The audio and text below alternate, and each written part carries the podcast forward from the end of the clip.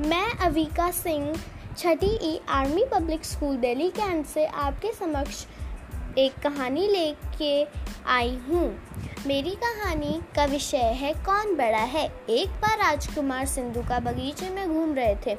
उन्होंने अचानक किसी पक्षी के रोने की आवाज़ सुनी। उसी समय एक घायल हंस भूमि पर गिरा। उन्होंने दौड़कर उसे उठा लिया। उसके शरीर से बाण निकालकर उसे गोद में बिठाया।